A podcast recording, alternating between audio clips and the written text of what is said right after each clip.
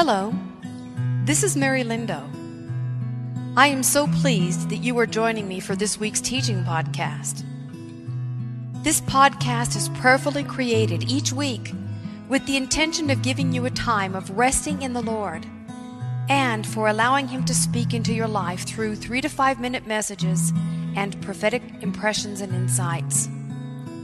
Each message is meant to assist you in cultivating your love for the Word of God, combined with the power of His Holy Spirit, confirming His words over your life. Gather your Bible and a cup of coffee or tea, and take a few minutes each week to sit back and allow the peace of God to wash over you as you enjoy soft background music that inspires a restful time of worship and tender moments with the Father, Son, and Holy Spirit. And now, let's begin this week's podcast.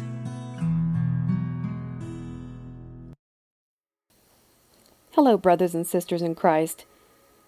Today's podcast is titled Attracting the Eye of God, and this is part one of um, probably a three part series. God's eyes are searching to and fro over the earth, looking for a heart that is fully His this is Second Chronicles chapter 16 verse 9.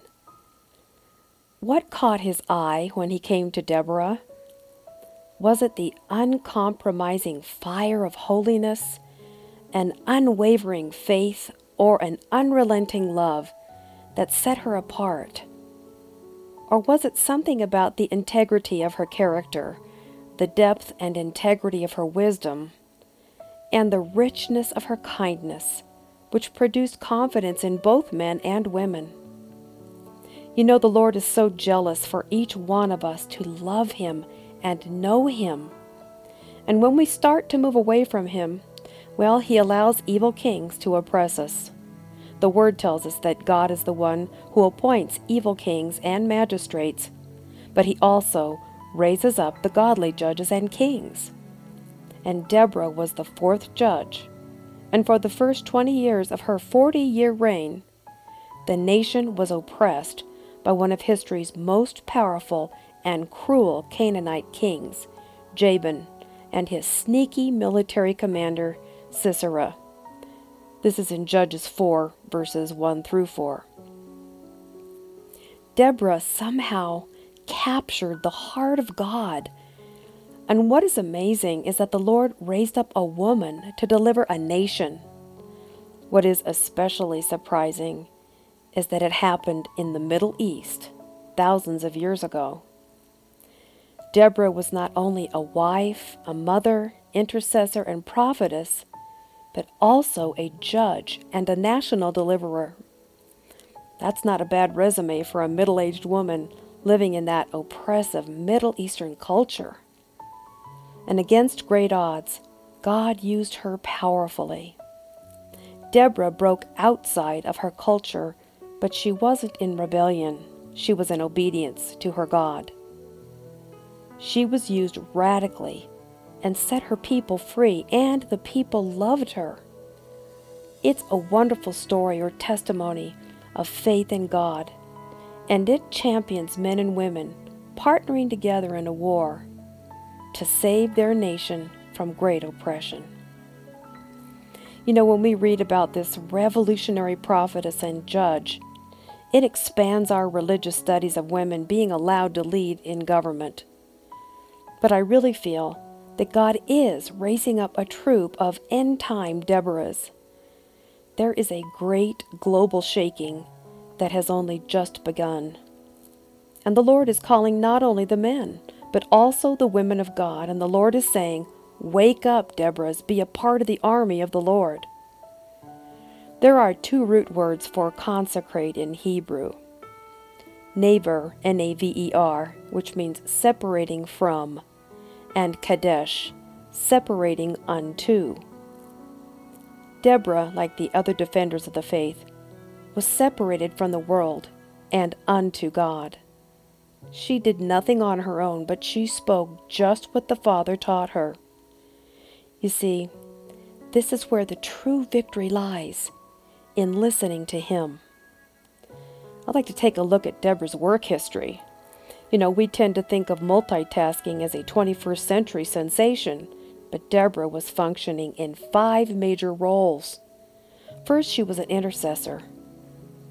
Many scholars believe that one of Deborah's roles before becoming judge was being a lamplighter in the temple. In the Bible, oil is often a symbol for the Holy Spirit. Deborah was married to Lapidoth, whose name means shine, lamp, flame, burning lamp, lightning, torch. Isn't that interesting? He too was a lamp that had oil. Deborah was a keeper of the oil and light, carefully tending the lamps.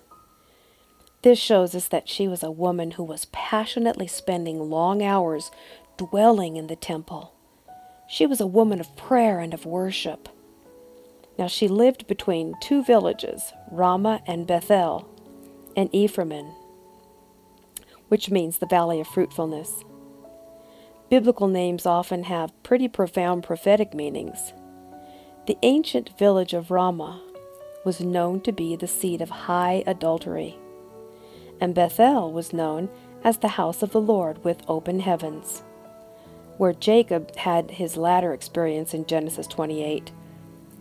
She stood in the gap, interceding between the seat of high idolatry and pagan worship and the house of Bethel with its open heavens.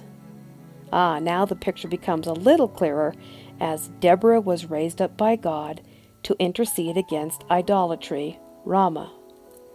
She wanted to turn the hearts of the children of Israel back to the house of God, Bethel, to inherit a double portion of fruit, Ephraim. Deborah's relationship with the Lord was very precious and intimate, and I believe that in those 20 years of captivity, Deborah stood in the gap and interceded to change the course of Israel. God promised Abraham in Genesis 18 that he would save a nation for the sake of ten righteous men, and I believe that the righteous prayers of Deborah meant much. She worshiped and had a deep intercessory life with God.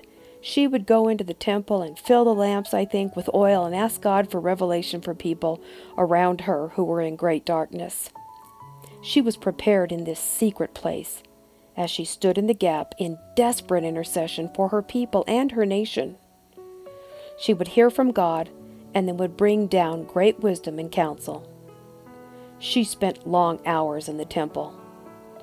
And this dedication moved the very heart of God, and it changed the very heart of Deborah. He led, and she followed. Then she led, and Israel followed. I think oftentimes we have the misunderstanding that worship is merely that 30 minute time slot before the sermon when we sing songs of devotion to God. This is part of worship. But doing small things with great love unto Him is living a life of worship. Deborah was a worshiper who loved the oil of the lamps, the Holy Spirit. You know, we need to be like Deborah, a people of prayer. Sincere and passionate prayer is the key to unlock our relationship with Almighty God. Many of us struggle with praying because, well, you feel like your intercession is not much more than empty cries to an invisible God who seems so distant. We think that our prayers bounce off the ceiling and back to us unheard and unanswered. But, beloved, God loves conversing with you. He promises that He will hear you and answer. It only takes a few seconds of a face to face encounter with God to change the course of human history for you, for your city, or your nation. In fact, connecting with God in prayer is the highest purpose for which you were created. John 17:3 says it. This is eternal life, to know me. Our hunger for God is what fuels our prayer life. And when His presence is our passion and our hunger is for His heart, we can approach the throne of God boldly with the confidence that our Papa loves our prayers. But having this first love is so important. For Deborah, intercession was an exchange of ideas in which God began to download strategic battle plans like blueprints from heaven and keys to open doors that no man can shut and shut the doors that no man can open. Isaiah 22 22. How else could she have so wisely judged so many civil cases with the Israelites unless she received it from God? We'll go on to part two in our next podcast. You're not going to want to miss this. This is good stuff. God bless you and have a great day.